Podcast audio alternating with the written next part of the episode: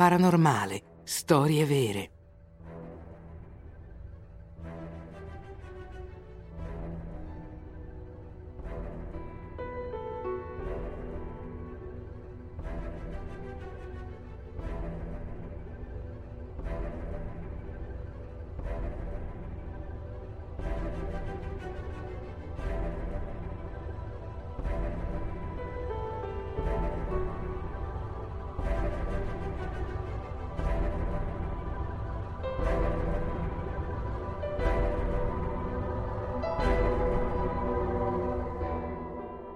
I misteri dell'Isola di Pasqua.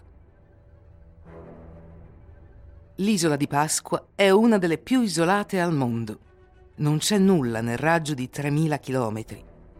Di origine vulcanica, misura 170 chilometri quadrati. Il suo nome è associato alle monumentali teste di pietra chiamate Moai. Chi le ha scolpite? Cosa rappresentano? Quale tecnologia ha permesso il loro trasporto nell'antichità? Inoltre una gran parte di queste statue è stata abbattuta. Perché? Sono state profanate. Ci si interroga anche sulla scomparsa di tutta la vegetazione di quest'isola, descritta un tempo come rigogliosa. Che fine hanno fatto tutti i suoi alberi? E i suoi abitanti, i Rapanui, che erano solo 111 nel 1877? Che fine hanno fatto? Da quando l'hanno scoperta, gli europei non hanno mai smesso di meravigliarsi di quest'isola ormai cilena. Soprattutto i Moai hanno alimentato l'immaginazione. Nel XIX secolo, lo scrittore Pierre Loti si chiedeva: che razza umana rappresentano con i loro nasi appuntiti? Questi strani volti di pietra hanno dato origine a molte domande e ancora più risposte, alcune delle quali sono inverosimili. Poiché sono considerate troppo imponenti per essere state spostate dall'uomo, si pensa che queste teste monumentali siano di origine extraterrestre. Nel 1965 Francis Mazière pubblica Fantastique Île de Pâques, Fantastica Isola di Pasqua. Dopo un soggiorno sull'isola, questo etnologo francese appassionato di fantascienza era convinto che fosse possibile comunicare con altri mondi. Un indigeno molto anziano glielo avrebbe detto. Mazière crede che gli extraterrestri abbiano messo lì monoliti di pietra perché la gente li adorasse. Il suo libro ha venduto quasi 1 milione di copie. Il giornalista Robert Charault, nel suo programma Il Club dell'Insolito, diffonde ampiamente queste tesi e molte altre dello stesso tipo. Per lui le divinità delle antiche civiltà sono inviati dallo spazio e le statue dell'Isola di Pasqua sarebbero monoliti giganti che catturano le onde del male del mondo. La prova è, secondo Serge Anton, esperto di divulgazione esoterica, che le figure rappresentate delle statue giganti sono uomini il cui tipo fisico non corrisponde a nessuna razza umana conosciuta.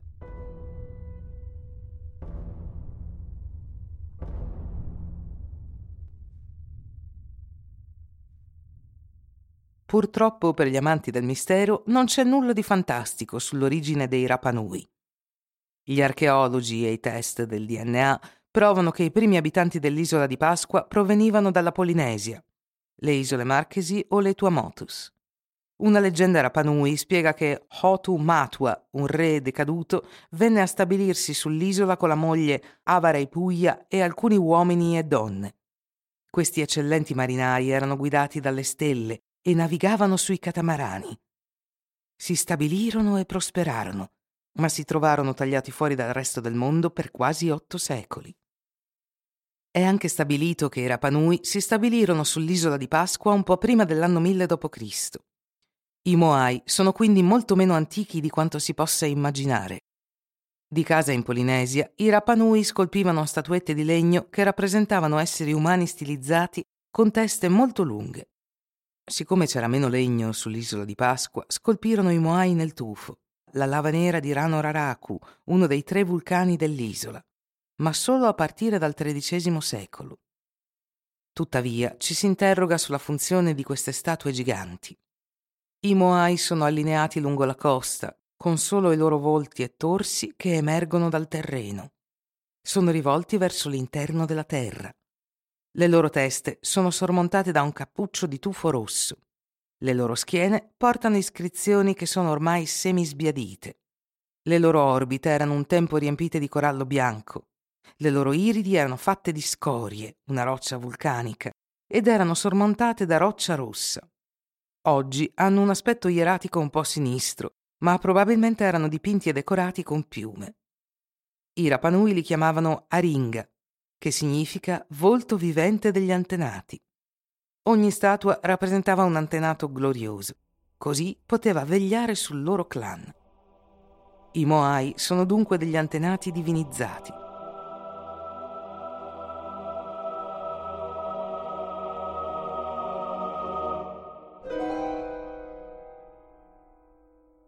I più numerosi, quasi un migliaio, si trovano nel centro dell'isola, nel cuore di un vulcano spento.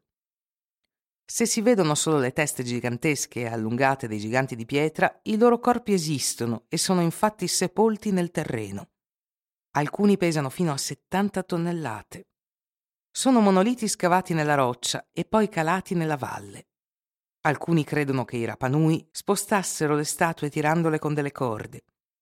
Altri credono che attaccassero le statue a barelle di legno e le facessero scivolare su dei tronchi. Questo secondo sistema di trasporto è stato sospettato di essere una delle cause di un ecocidio, una catastrofe ecologica. Quando i polinesiani la scoprirono, l'isola era coperta da una fitta foresta, di cui oggi non rimane nulla. Man mano che i Rapanui scolpiscono sempre più statue, hanno bisogno di sempre più alberi per trasportarle. Così abbattono le palme che crescono sull'isola. Lo stesso vale per l'agricoltura e la costruzione delle loro case. Devono abbattere gli alberi per coltivare. Gli abitanti stanno quindi gestendo male le loro risorse naturali al punto da uccidere la loro isola.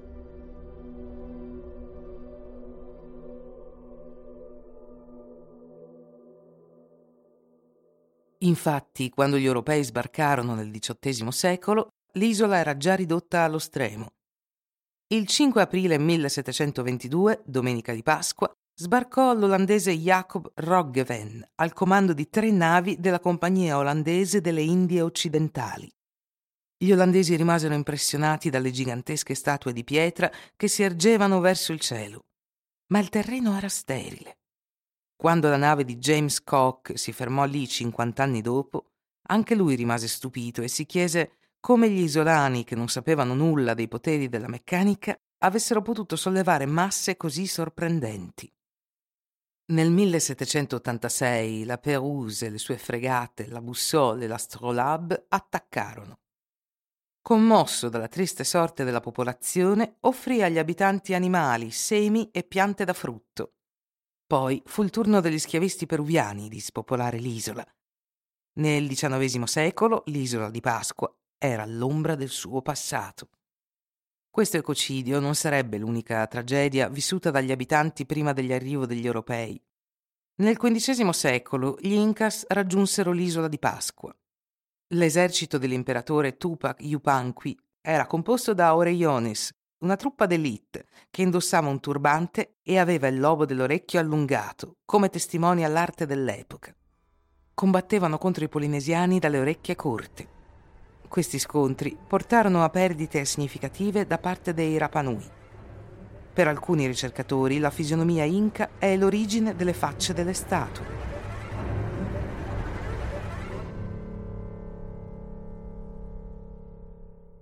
Scarse risorse, guerre tra clan. È per questo che i Rapanui hanno rovesciato le loro statue giganti. Questo è un altro dei misteri controversi dell'isola. Alcuni dicono che fu una guerra civile. Man mano che il numero di abitanti si moltiplicava, i clan scolpivano sempre più statue. Gli abitanti si sarebbero allora impegnati in una sorta di competizione. Dovevano scolpire statue sempre più grandi e più belle per mostrare il valore degli antenati del clan. Avrebbero combattuto, causando di nuovo gravi perdite. Altri sottolineano le conseguenze del disastro ecologico, accentuato dagli effetti di El Niño, una corrente marittima che sconvolge il clima della zona del Pacifico, causando terribili siccità. I ricercatori ritengono che l'arrivo degli europei nel XVIII secolo abbia cambiato profondamente la percezione del mondo da parte dei Rapanui.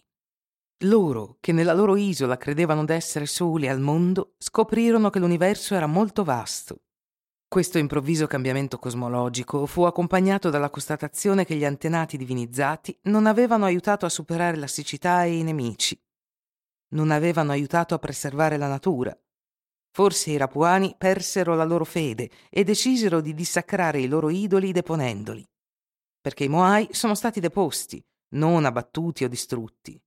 Non sono rotti, quindi non è stata fatta loro alcuna violenza. I Rapuani li hanno semplicemente deposti come degli eroi stanchi.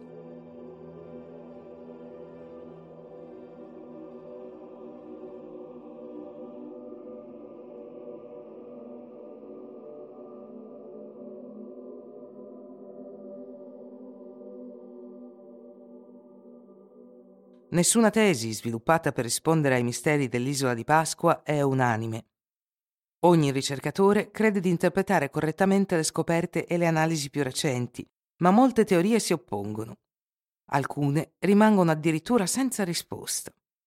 Per esempio, mentre tutti i Moai guardano verso l'interno, 7 sono rivolti verso il mare. Perché? Alcuni credono che rappresentino i 7 esploratori che un tempo hanno guidato Hotu Matua, il re fondatore. Essi guarderanno sempre verso il mare affinché il popolo Rapanui non dimentichi da dove viene. Possiamo anche menzionare il rongorongo, un insieme di segni che sembrano formare un alfabeto. Hanno l'aspetto di omuncoli e animali stilizzati, a volte piante, spesso forme geometriche o fantastiche. Nel 1864 il missionario Eugène Hérault scoprì delle tavolette di legno ricoperte da questa scrittura. Fino ad oggi nessuno è stato in grado di tradurle. Ancora una volta ci si appella alla leggenda. In mancanza di qualcosa di meglio per spiegare queste tavolette, si crede siano state portate anch'esse dal re Hotu Matua. Quindi non abbiamo finito coi misteri dell'isola di Pasqua. Ogni ricercatore porta la sua parte di risposte più o meno esoteriche. Se la pista extraterrestre sembra ragionevolmente scartata, quest'isola così a lungo tagliata fuori dal mondo pone sempre domande tanto quanto affascina. Gli archeologi hanno esplorato finora solo un quinto dell'isola. La decifrazione del rongorongo potrebbe un giorno fornire risposte alle domande ancora dibattute. Questo sarebbe senza dubbio un bene per la conoscenza, ma anche un male. Perché in questo mondo di scienza e progresso abbiamo bisogno di razionalità per alimentare i nostri sogni.